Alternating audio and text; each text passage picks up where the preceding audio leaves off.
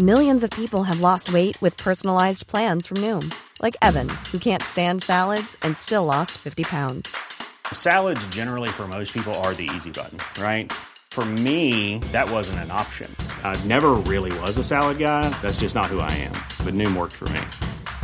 Get your personalized plan today at Noom.com. Real Noom user compensated to provide their story. In 4 weeks, the typical Noom user can expect to lose 1 to 2 pounds per week. Individual results may vary.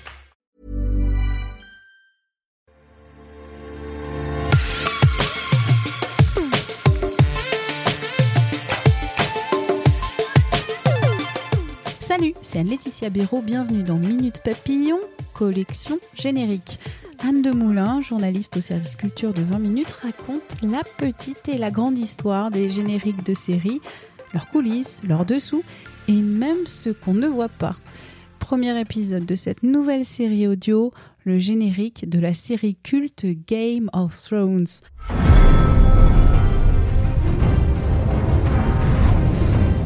Signé Angus Wall, le générique de Goth lui apportera son tout premier Emmy Award en 2011. Et estimé du peu, cette introduction visuelle et sonore a nécessité 6 mois de travail. Première question, Anne, quelle est l'histoire de ce générique ? Alors, initialement, les créateurs de Game of Thrones, David Benioff et Dan B. Weiss, avaient envisagé une toute autre séquence d'ouverture. C'est-à-dire ? On suivait le vol d'un corbeau de King's Landing à Winterfell. Mais lors de la preview, cette séance test avec un panel de spectateurs, la confusion était totale. Personne ne pigeait rien, trop de lieux, trop de personnages. Ah ouais. Le spectateur était complètement paumé, incapable de se repérer dans l'espace des différents royaumes. Qu'est-ce qui s'est passé alors ensuite ? Ils ont revu leurs copies et ils se sont dit voilà, comment présenter les nombreux lieux qui constituent l'univers de la saga de George R. R. Martin. George R. R. Martin. En seulement 90 secondes. Trouve la solution, ce sera le survol d'une carte. C'est une bonne idée parce que la carte, c'est un motif hyper courant dans l'heroic fantasy et ils vont s'amuser tout au long des 8 saisons à faire des petits changements tout au long de la séquence générée par ordinateur pour un petit peu faire marcher le téléspectateur qui va aller chercher des indices dans le générique pour savoir un petit peu avoir des informations en primeur sur ce qui va se passer dans telle ou telle saison. Alors moi je t'arrête parce que pour moi le générique de Game of Thrones, Goth, le trône de fer, c'est presque avant tout la musique quoi. Bien sûr.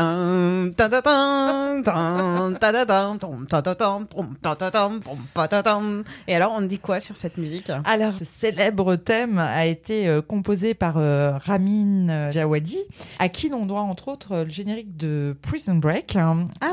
Et celui-ci, en fait, il a une seule consigne. Il ne faut pas qu'il utilise la flûte parce que HBO lui dit ça se fait trop dans l'heroic fantasy. Il faut changer. HBO a sorti l'artillerie mélodique lourde parce qu'il y avait un orchestre de 60 musiciens, un chœur de 40 voix et un autre symphonique d'une 12aine d'enfants. Donc, c'est vraiment une grosse production. Ouais, voilà. Un gros symphonique, un gros... Alors oui, comme tu disais, voilà, la mélodie de Game of Thrones est devenue un vrai phénomène. Tout le monde est capable de la fredonner.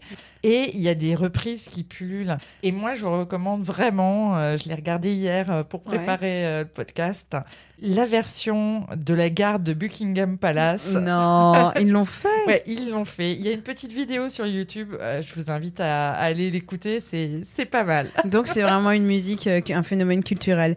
Précisément, à l'écran, qu'est-ce qu'on voit pour Alors, à l'écran, donc, on voit une carte. Elle va reprendre les codes des cartes anciennes, mais aussi la culture visuelle de Google Earth.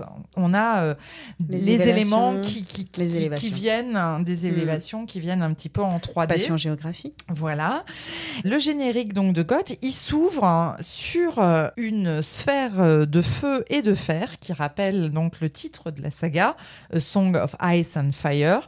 Et cette sorte d'astrolabe donc, mouvante contient des anneaux de fer avec des bas-reliefs qui relatent à chaque fois des pans de l'histoire des 7 royaumes. Alors, en saison 1, on a un premier bandeau qui fait référence en fait à l'irruption volcanique qui a détruit l'antique contrée de Valyria, la ville de feu de la civilisation valyrienne et le berceau de la lignée des Targaryens. Donc là, on est 500 ans avant Goth, ce petit bandeau. Parce que là, aucun souvenir là, dans la série de ce truc. Alors, la série n'évoque pas ça, mais en fait, là, on fait référence aux ouvrages qui racontent en long en large toute l'histoire en fait, de ce qui s'est passé avant l'action de Game of Thrones, la série. Le générique va plus loin en fait, que la série. Tout à fait. Grâce à ces bandeaux et cet astrolabe, on pose vraiment la question de la série. Qui du lion, du cerf, du dragon ou du loup s'emparera du trône de fer ? Et c'est la question qui nous a tenus en haleine pendant 8 ans.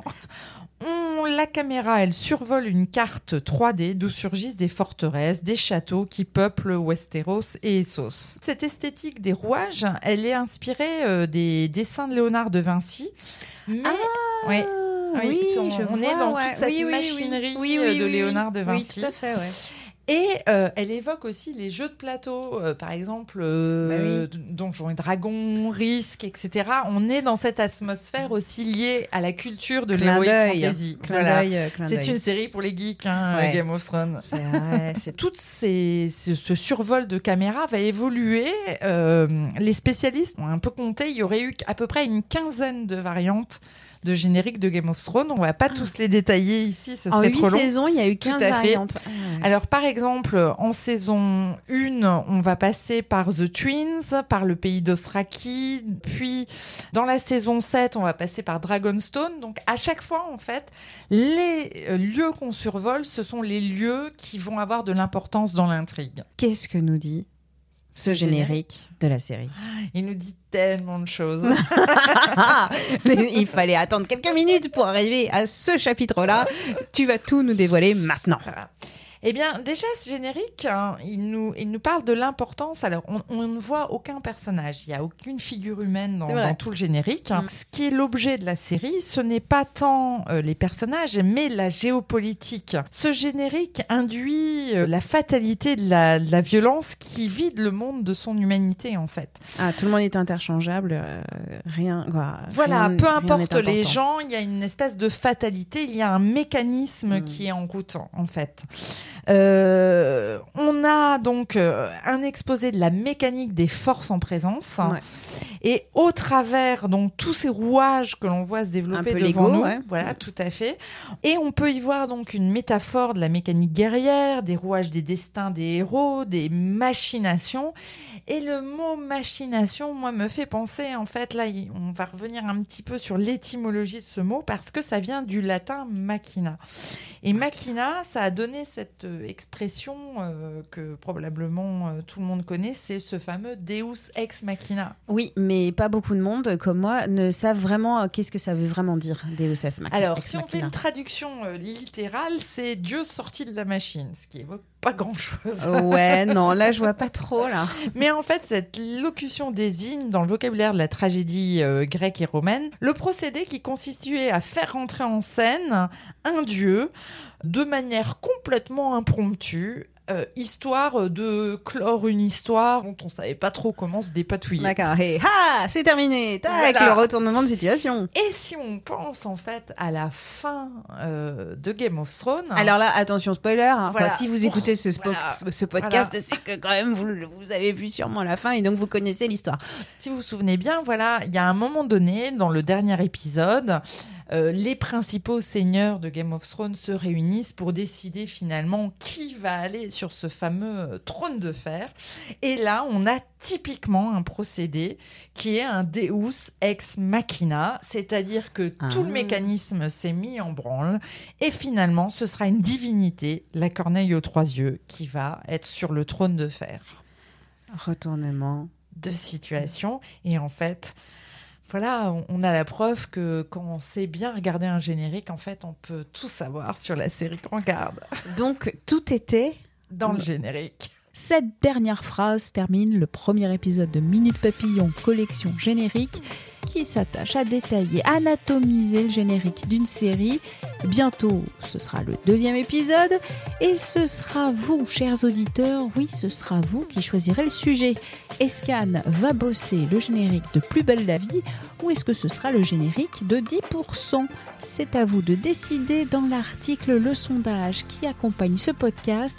Ou sinon, vous m'interpellez sur Twitter, @ALBeraud. Merci à vous, merci à Anne, et à très vite pour un nouvel épisode de Minute Papillon, collection générique.